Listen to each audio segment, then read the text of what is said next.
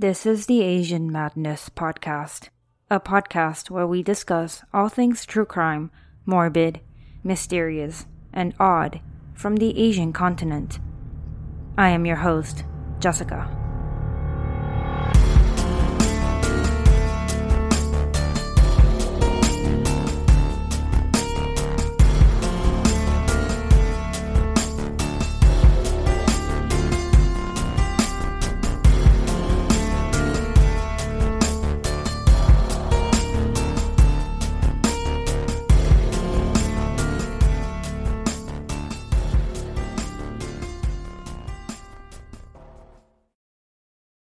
Welcome back to part two of Road to Freedom.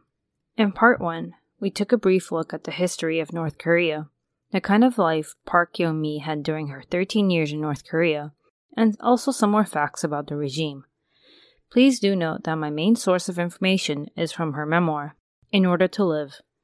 Many other sources used are to explain the historical context, other people's struggles and views, and maybe some critique and commentary.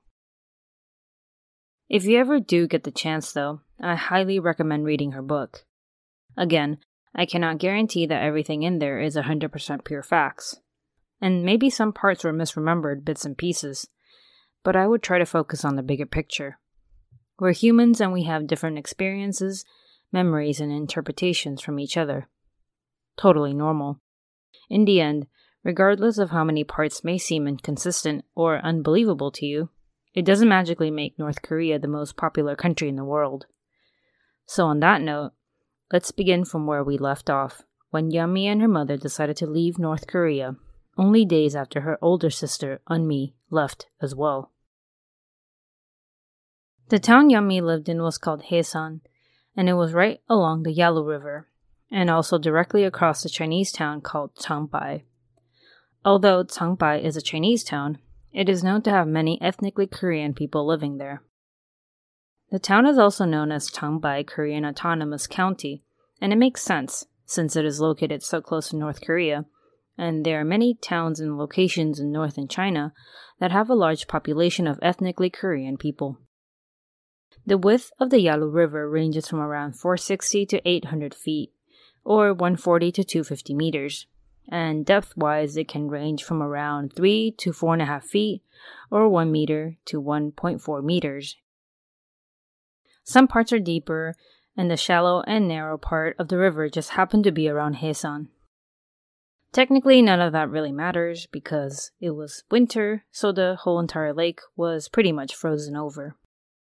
But of course, just because it's relatively more narrow doesn't mean crossing the border is an easy task. Guards are always posted along the borders, especially since it is quite common for North Koreans to cross via the Chinese border.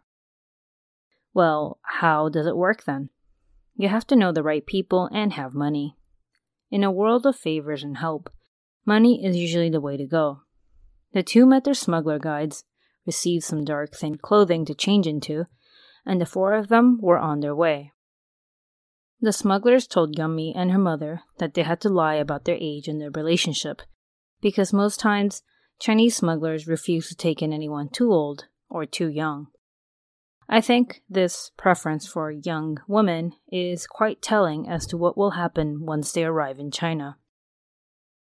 They eventually arrived at a shack and were met by a Chinese broker, whom Yeonmi recalls was fat and bald the first traumatic incident occurred right then and there. Yeonmi was 13, still young, and most likely unaware of the dangers people can pose. Sure, she was fully aware of terrible living conditions, death, and that sort, but her life consisted of generally nice people so far, and she would never have expected something like this to happen. The bald broker took Yeonmi's mother aside, and after some back and forth and some noises, she returned to Yeonmi. She could tell that something wasn't right, but at that time she didn't understand, and her mother didn't tell her till later. Basically, the bald man wanted to rape Yeonmi. He was initially told that she was 18, and maybe because it was dark, he couldn't really tell she was actually a lot younger. I mean, I don't care if she's 18, 50, or even 100. This shouldn't be a thing. It's disgusting and wrong on all levels. Yeonmi's mother couldn't let the man know they were actually a mother daughter duo, and that Yeonmi was actually only 13. This could risk having them both turn back to North Korea. In the end, she told the man if he wanted to, he could rape her instead. And being the fucking disgusting person that he is, he took the deal. What a way to start your journey into a new territory. Yeonmi and her mother got into the broker's car and eventually arrived at his apartment in the town of Changbai. This was when the broker took a good look at them and realized they were definitely not 18 and 20 years old. The broker's wife, yes, he has a wife, then proceeded to tell Yeonmi and her mother the real deal. In order to arrive and live a North Korean free life in China, you had to be sold into a family for marriage. This was a shock to them, and not really their fault either. They had no way of knowing what the world outside was like, and they had probably heard stories from others about being able to live a free life, a successful life. Also, none of the other smugglers cared to mention the terms and conditions of their future life. They didn't know it was basically human trafficking. I mean, they probably didn't even know what human trafficking was until then. So, why is bride selling and buying a thing, especially in China? Remember what I said in previous episodes about China's fixation with male babies and the problem with the one child policy? You eventually end up with a population that has too many men, so when there's a demand, someone will come up with a way to profit from it. There are various ways people have trafficked people, and in this case, they use the fact that these women voluntarily leave North Korea. So it's not like they're kidnapping these women and girls, right? Doesn't make it right, though, as these women are incredibly vulnerable and afraid. They know most of these women don't really have a choice. Go back to a life of no hope and maybe face punishment, or keep pushing through and hope for the best. It's probably hard for us to imagine unless we've been in a permanent and miserable situation like these people have. So, since these women quote unquote volunteer to get sold into marriages, there's going to be a lot of price negotiation and seeking out potential buyers. Yeonmi and her mother had to sit and listen to the fat broker discuss prices with another even fatter broker named Zhifang. They eventually agreed on the price, and the fatter broker, Zhifang, took the mother and daughter with him. He told them he had to sell them separately because selling them as a pack would decrease his earnings. He knew Yeonmi was only 13 at this point and told her mother that since she was so young, he would not sell her till she was older. He and his partner wife would then raise her in the meantime. At this point, though, it all sounded so sketchy and dangerous. But what other choice did they have? You've come this far. It would feel irrational to give up.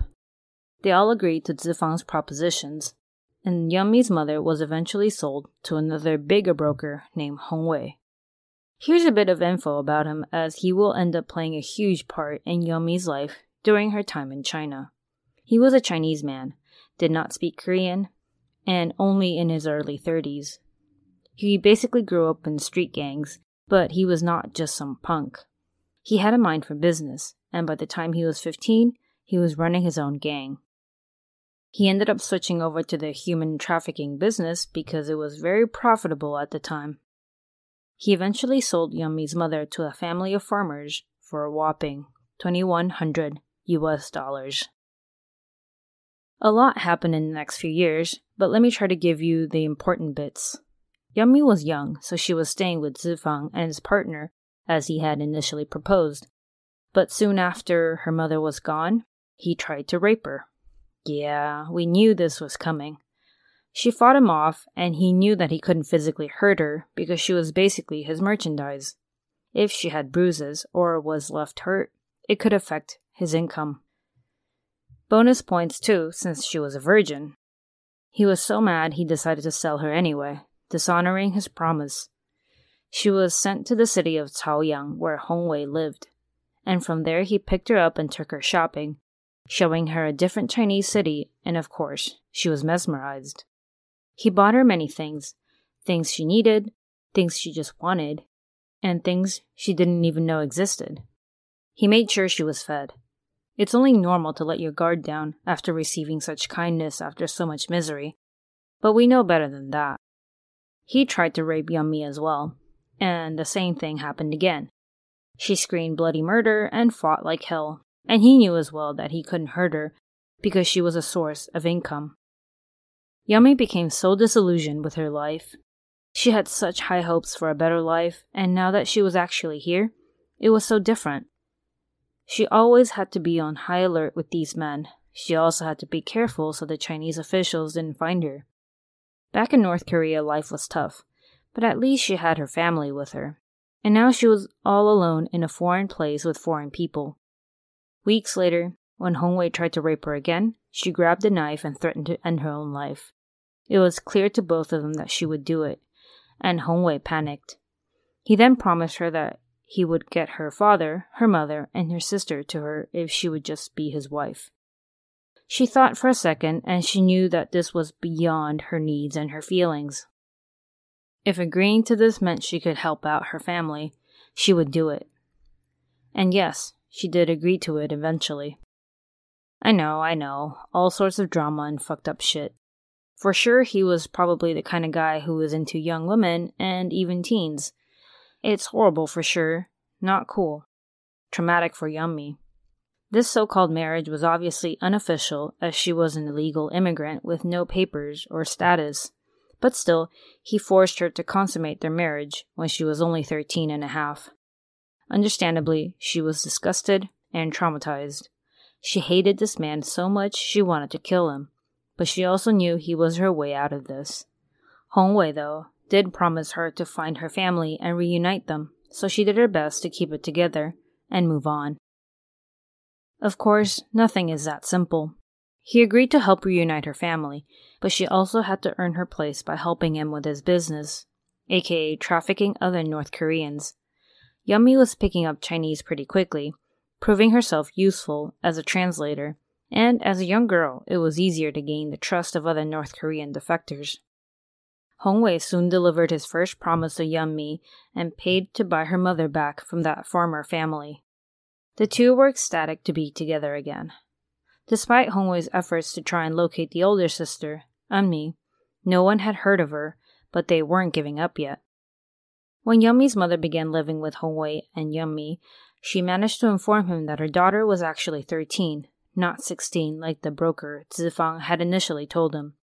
He was supposedly surprised and even stated that if he had known she was that young, he would never have quote unquote slept with her. I don't know if I believe that. 13 and 16 isn't a huge difference, and in any case, she was still too young for him, less than half his age. Yeonmi stated that her relationship with Hongwei was very complicated, and I can absolutely imagine why. On one hand, he is this monster that basically raped her and is using her for his business. But on the other hand, he has promised and is trying to deliver on said promise of reuniting her family. He was also said to have been generous and provided a decent life for them during their stay in China. He was even somewhat protective of her, and it was clear that he had a soft spot for Yeonmi. Could things have been way worse? Oh, for sure. But could it also have been better? Definitely. I don't believe this is one of those clear cut black and white situations. And in Chinese, there's a saying that I find quite fitting for people like this and here is my loosely translated version. The pitiful person must also have a reason to be despised. In other words, just because someone comes off sad and pitiful doesn't mean they don't contribute to their own state, and vice versa. Obviously, I'm not Team Hongwei, but I just felt that it was necessary to give a clearer picture and that it wasn't as simple as we would like it to be. Between March and October of 2007, Yeonmi experienced so much uncertainty, more than a normal person might experience, during a lifetime. Her hopes for a better life were tossed aside. She had to see her mother sold to someone. She encountered many other women who were just like her being sold to prostitution rings or families, and she got sexually assaulted multiple times, and so on. On the other hand, though, she did get her mother back and was able to dress well and eat well. During these months, she learned about human trafficking, prostitution, brothels, and women who were forced to stay in the sex business because of drugs. On her 14th birthday of 2007, another one of her wish finally came true. Hongwei had used his money and influence to bring her father over to China. Smugglers and brokers were confused as to why Hongwei wanted to bring over an older guy who was sick and weak, and why he would bother paying for him. Well, I guess he made a promise and he wanted to keep his word to his child bride. When Yeonmi's father appeared, there were hugs and happy tears, lots of catching up to do for sure. Hongwei bought all of their favorite foods and threw a feast for them. But due to Yeonmi's father being too sick and weak, he was barely able to eat much. After finding out about their situation with Hongwei, Yeonmi's father also developed very complicated feelings towards this man. He abused his daughter, turned her into someone he didn't recognize, but he also knew he probably saved her from a worse fate. And he also kept his word by bringing them together. Yeonmi's father's condition worsened as the days went by, and soon enough they knew they had to bring him to a hospital. The average clinic just wasn't equipped for this. It was dangerous as they were illegal immigrants, and if the government found them, they could get detained or deported. Both outcomes equally scary. Yeonmi pleaded with Hongwei to help her father get medical care, and he pulled some strings and got him into an operating room. Once that was over, the doctors told the family that there was nothing they could do. Her father had colon cancer, and it was at a very advanced stage. He had only months to live. Obviously, this was shocking and depressing for everyone. After all they went through, after finally arriving in China and reuniting as a family, he is diagnosed with terminal cancer. Life's not fair, you know. How do you not let things like this get you down? He passed away from his illness in January of 2008, and they took him to an obscure area where they cremated his body so Yeonmi could bury his ashes on a small mountain that overlooked a river down below. She marked the spot just in case, and years later, her mother would return to retrieve them.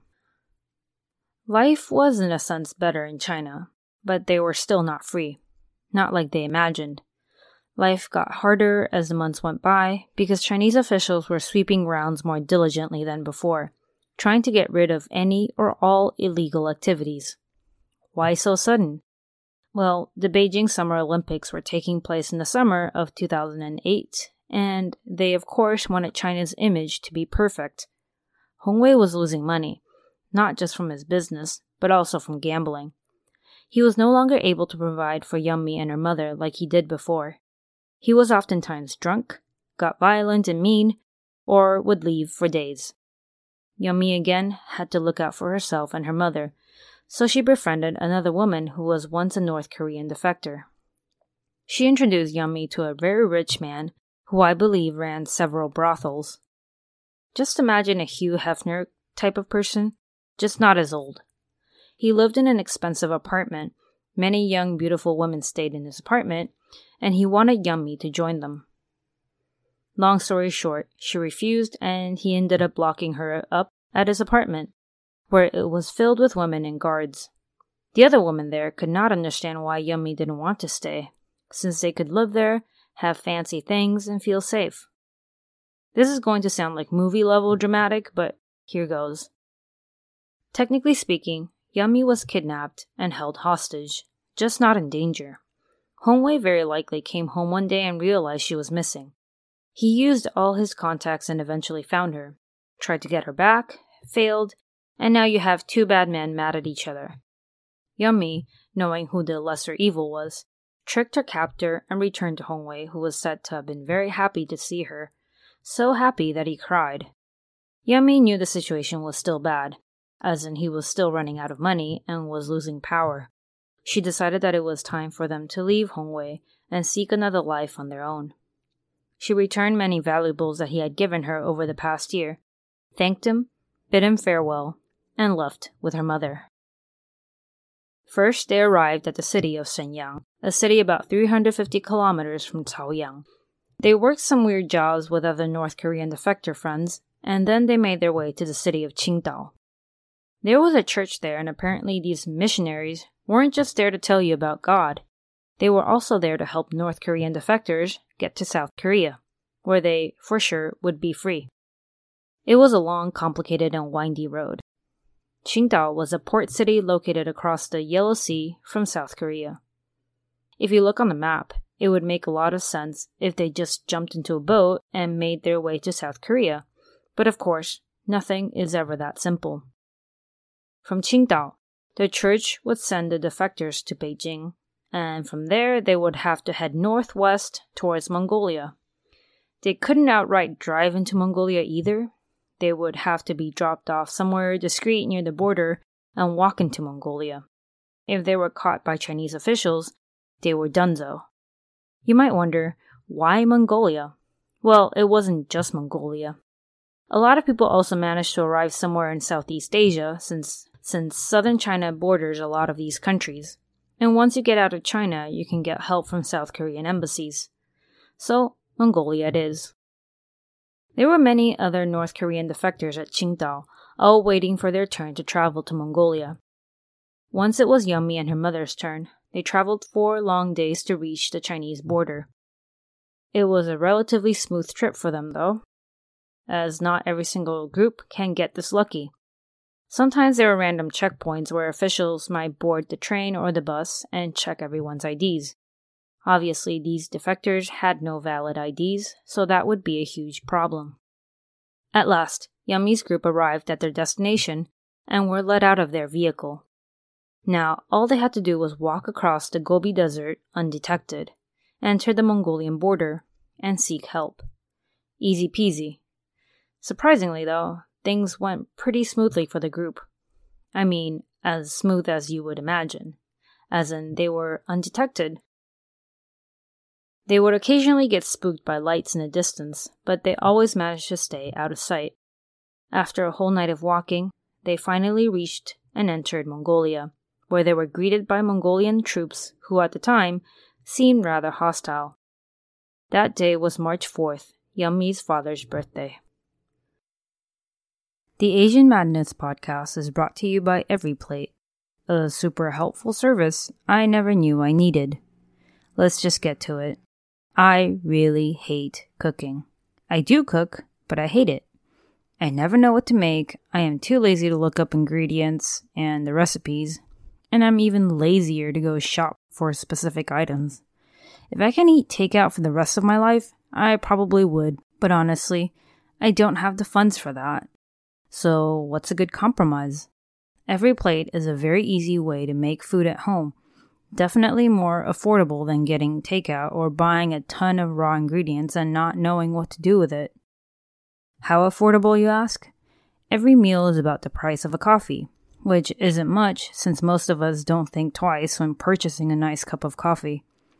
Cooking doesn't take long either, maybe 30 minutes, and it saves you a trip of aimlessly roaming around supermarkets.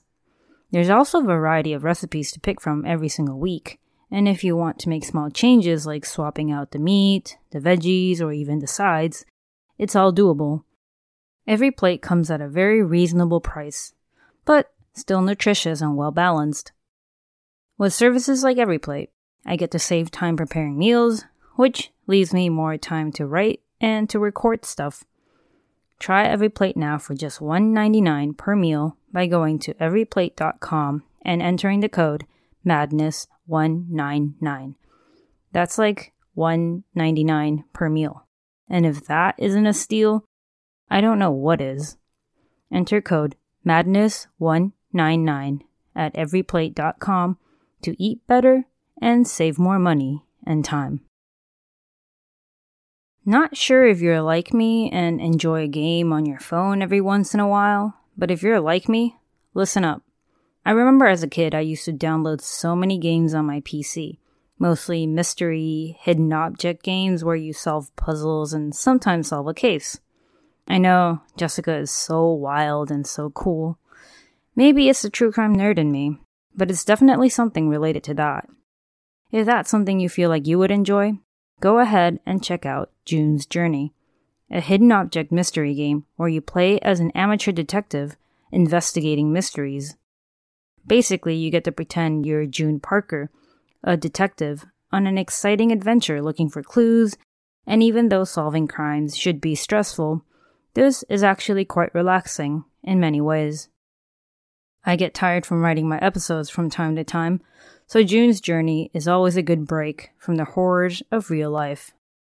This game has over 30 million downloads, so I mean, the numbers do speak for itself.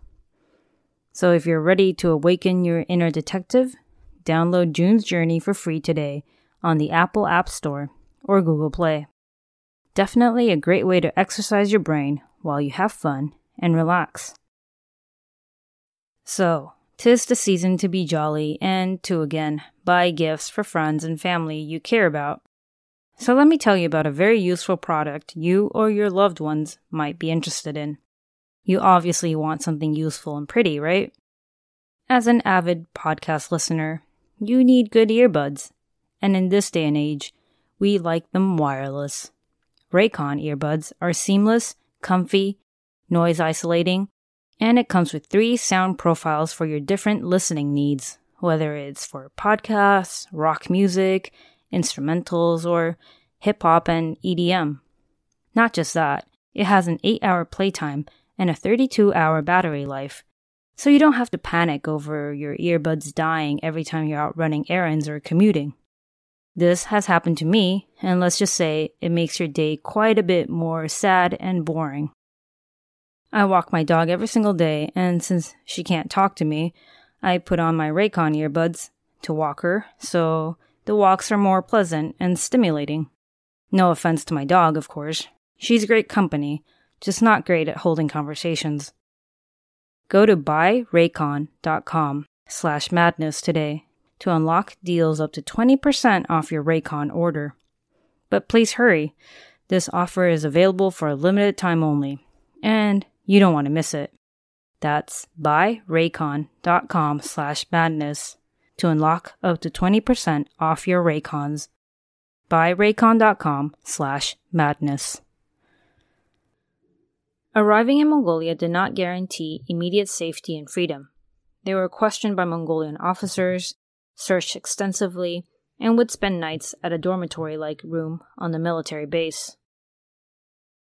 Eventually, they were on their way to Ulaanbaatar, the capital city of Mongolia.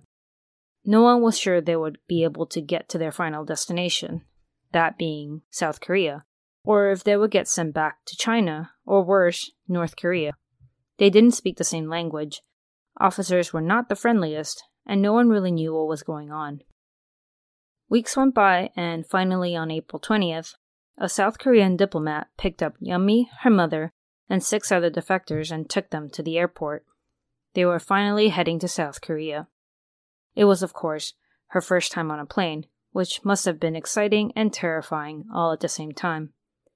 The flight was about three hours and a half, and if you expected them to be finally free, you were wrong. This was the final step, yes, but there was still a lot of work to do. This process was handled by the National Intelligence Service of South Korea, which is basically the Korean CIA. They were all taken for a physical examination, and once that was done, they would be taken to the National Intelligence Center for further questioning and examination. It seems reasonable that these people who went through such bullshit to be able to have a life now that they arrived in South Korea, right? Seems that way, but no. Can't catch a break. There were several things that had to be done first. It was not unheard of for North Korean spies to pose as defectors in order to gain entry and citizenship. So it was important for officials to try and find out if you're a legit defector or a spy. Once that was done, everyone had to go through a series of questioning and interrogations. It was daunting for sure, because as a defector, how would you know what to say and how much to say? Lying isn't cool and probably might get you in trouble. But what if you unknowingly said something they didn't like? Sounds extremely stressful to me. It's almost like you're an innocent person getting grilled by the police for a crime, and although you want to be honest and open, they can still somehow use what you said against you and turn you into the bad guy. Yeonmi's group was not the first group to arrive in South Korea, nor will her group be the last. There were hundreds there already, and eventually it was time for Yeonmi and her mother to move on to the next phase of their South Korean life, the Hanawon Resettlement Center. What is this center, you ask? How are we not done with official things yet? Well, imagine this. You are locked home for years and years since birth. You only learn about certain things, only things your parents want you to know. And sometimes what they teach you isn't even correct. You know nothing about the outside world, and that's generally okay with you, but only if you have no desire or plans to leave your house, your world. But what if one day your house is demolished, set on fire, or whatever else, destroyed? You are found alive, you have to leave your house now, you have no choice. You realize there are so many things out there that you've never heard of, places you've never been to, food you've never even tasted, there's this thing called the internet, cell phones, movies. Food is actually a lot more diverse than what you've been fed all your life. This is probably an overload for all your senses and your mind. Are you expected to just go out and live a life like other people? I'm gonna say no. You will need time to adjust, time to learn things that can help you in your new life, and maybe unlearn incorrect things that you've been taught over the years. Kind of reminds me of that movie Room, where this creepy guy locks up a woman and her kid in a shed. So, what I'm trying to say is, this resettlement center is necessary for those who intend on living in not just South Korea, but a world outside of North Korea. Hanawon Resettlement Center was built in the year 1999, and it is located about an hour's drive from Seoul. North Korean defectors all end up at these centers after their run through with the National Intelligence Service. Think of it as a summer camp kind of thing, where you go for three months and learn essential life skills that you've heard of, but have no idea how to even begin learning, let alone use them. These may include daily how to's, such as using an ATM, how to use credit cards, how to get around on public transportation, how to use technology, etc. The language is generally the same, but because of the divide and how reclusive the North was, there are still many parts of the language that is different, or rather, evolved differently. There are many words and phrases missing in North Korea, such as expressing love between partners and friends. There are also newer terms that never made it to the North for obvious reasons. The accent is apparently somewhat different as well, so a lot of people try to fit in better by learning the accent. The center also offers trauma counseling because most people suffered some form of trauma. And they also provided re education programs that tell the whole story about the North and the South, what democracy is, freedom of religion, and what activism and human rights are. May sound crazy to a lot of us since most of us have probably always known about these things since we were kids. We know what technology is and how to use it. We know how to use money, we know how to take any form of transportation. For them, though, it's like getting your entire world flipped upside down. All these things you once believed in are actually lies, and the outside world was definitely not worse than North Korea. Something many people struggle with is the guilt the guilt of leaving their loved ones behind, the guilt of betraying their country, and the guilt of having to come to terms with the fact that the dear eternal leaders, the Kim family, are dictators. They are definitely not doing the best for their people. North Korea is not the best nation in the world like they claimed. The leaders are not starving like the rest. No offense, but we've seen pictures of these guys. Yeonmi's mother spent time with the other adults learning these adult life skills, and Yeonmi spent time with other younger kids testing their academic knowledge. She was 15, but she's had very little schooling throughout her life. Let's see. If you're 15, you should have about nine years of schooling, more or less. She had about a total of two years, which can be a big problem when it comes to enrolling in schools and attending college. We all know or have heard about how competitive and crazy schools and studying can get in some of these Asian countries. So imagine the pressure to want to catch up. The kids learned English, learned world history, geography, everyday conversational and people skills. It was an important period for all defectors. These three months could end up dictating the rest of their lives. Yeonmi realized that she had more trouble with a few things specifically. 1. She didn't know how to introduce herself. She wasn't used to thinking about herself, wasn't used to expressing herself honestly. 2. She had trouble with her newfound freedom of choice. In the North and even in China, she had to do what others told her to do. She wore what she had, not many choices, and she ate what they gave her because, again, not many choices.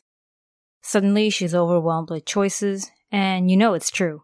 Having more choices can sometimes make things more difficult. I remember when I had to wear uniforms for school, I was so jealous of other schools that didn't require uniforms, where they could, quote unquote, express themselves. Then, when I started going to a school that didn't require uniforms, I was constantly bothered with what clothes I should wear. This shirt looks nice, but it makes me look fat.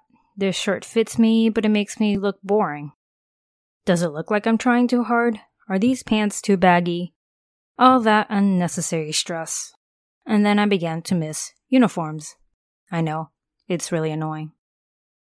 After three months of intense learning and training, Yeonmi, her mother, and several others received their official papers. They were now citizens of South Korea. How exciting! How daunting and scary, too. You had the government help you out for three months, and now it's all up to you. The government, of course, provided everyone with a resettlement package, which is necessary for these new citizens to start their new lives. How else would they pay for rent and groceries? Yeonmi's mother began to take up different jobs, and Yeonmi began to attend school. But she did a lot of bouncing around. She attended Christian boarding schools on and off, mostly because it was more welcoming of North Korean defectors. The cons, though, it was too religious for her, and she also felt like the curriculum wasn't challenging enough. She wanted to learn more and learn fast.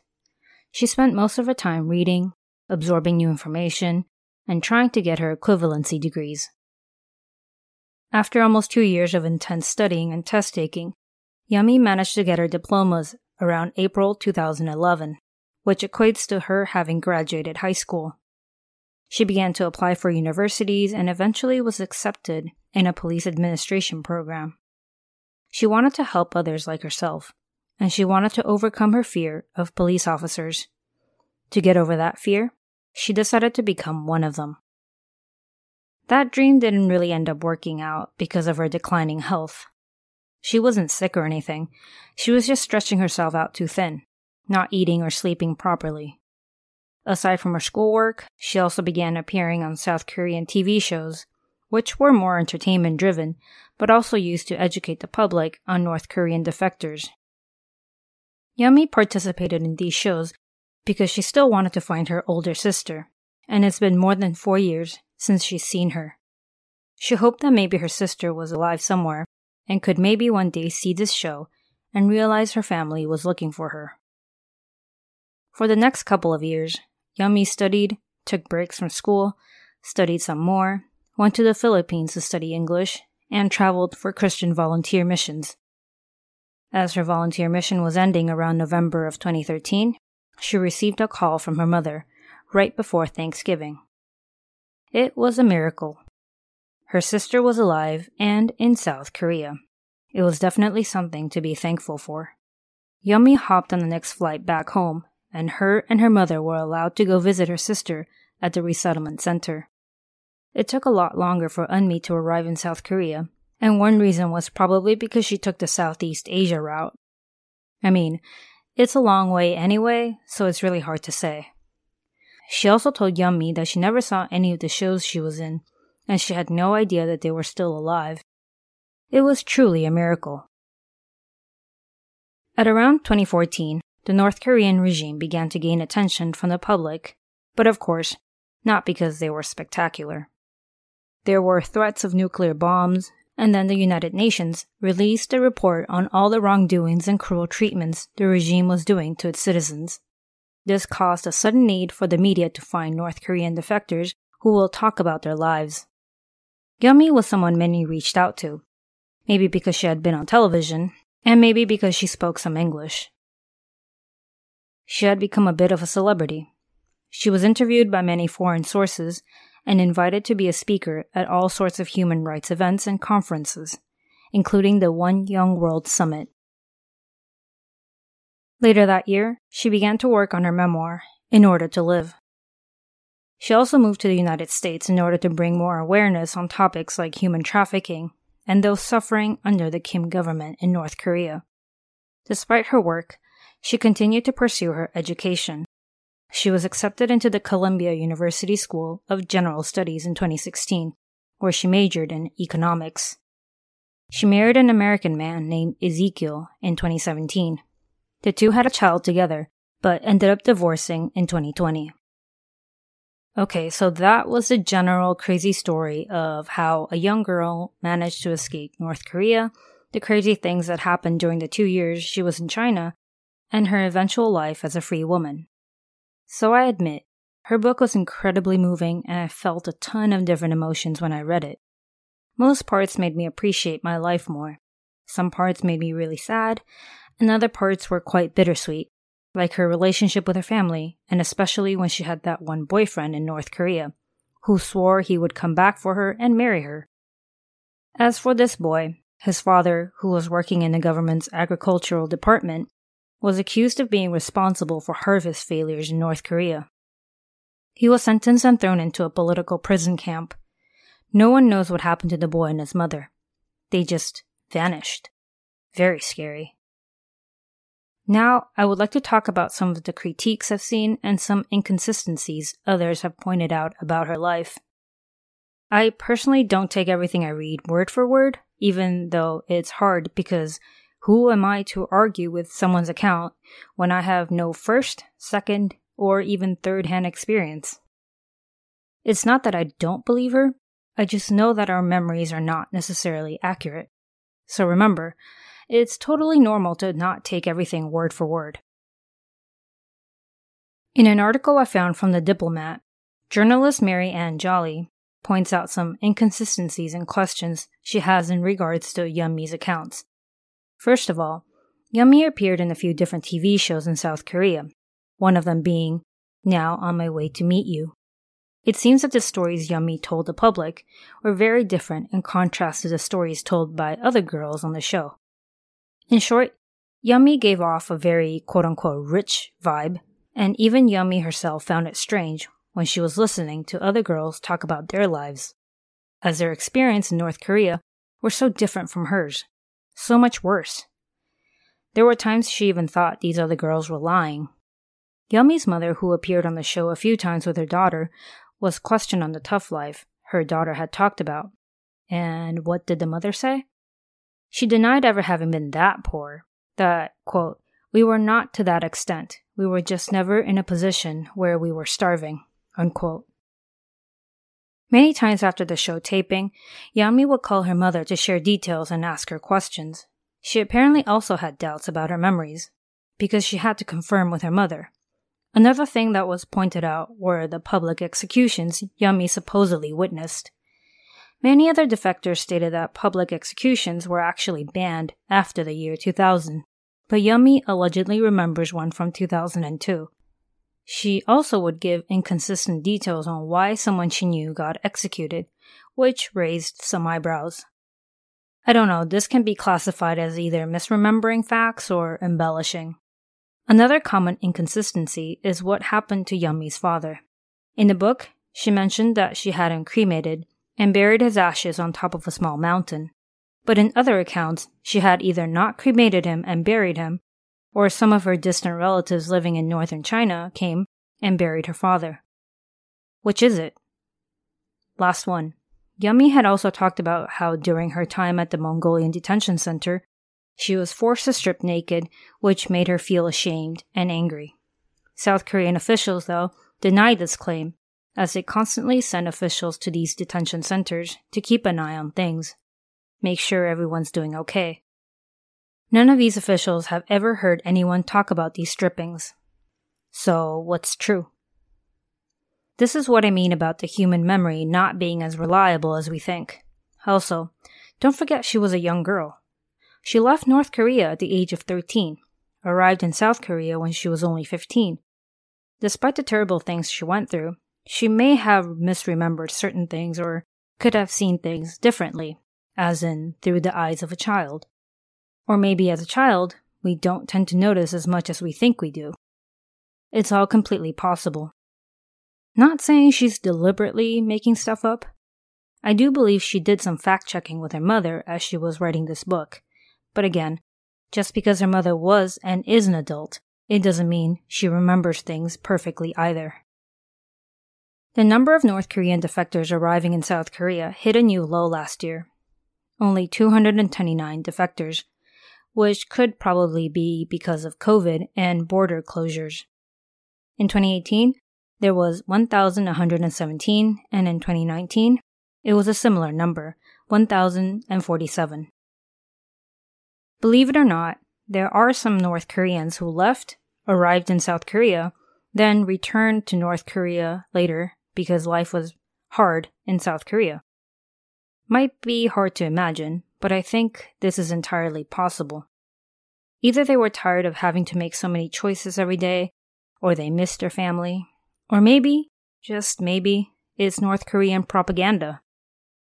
Apparently, some of these people that returned to North Korea talk about how welcome they felt when they returned to North Korea. Wouldn't shock me if it was a tactic of theirs since they tell civilians that their leaders are immortal, that every other country is evil and poor, that Kim Jong il invented the hamburger, and their life's purpose is to serve their country and leader. North Koreans rely on the ideology of self reliance, which can make sense, but over the years, it's been abused so much it no longer works. Nowadays, the whole self reliance ideology is used as a way to respect and worship your dear leaders, since he is supposedly, quote, so uniquely gifted, so incredibly accomplished, that the only way to make one's life better was to align your own will with that of the leaders. Unquote. Basically, work hard for yourself and for your leader, because he is so wonderful. So there you have it the very eventful and harrowing tale of a young girl's life in North Korea, her escape, and her eventual freedom. I honestly thought I was able to fit this into one episode. How silly and naive of me. I really could have gone on and on, but I had to stop. I really didn't want to stretch this topic out into a three parter, so you get two. If this topic interests you, I highly encourage you to read Park Yeonmi's book, and maybe watch some documentaries. It's definitely an interesting topic and an ongoing situation. Will the two Koreas ever reunite? Will the northern regime ever crumble? Will there be another war between the two? What are your thoughts? How do you feel about this whole situation, or about Yeonmi's life? Do you think there was a lot of embellishment or exaggeration? You already know how I feel, so I won't repeat myself, and this episode's already long enough, so I'm gonna stop talking. Thanks again for tuning in to this two parter episode. Maybe one day in the future, but not too soon, I'll do another episode on the weird and horrible things in North Korea. God knows there's way more to talk about. Please take care, be kind, and stay safe. Till next time. Thank you for tuning in to the Asian Madness podcast. If you enjoyed my content, please rate and review me on iTunes. If you would like to get in touch with me, you can find me on Facebook, Instagram, and Twitter, or email me at AsianMadnessPod at gmail.com.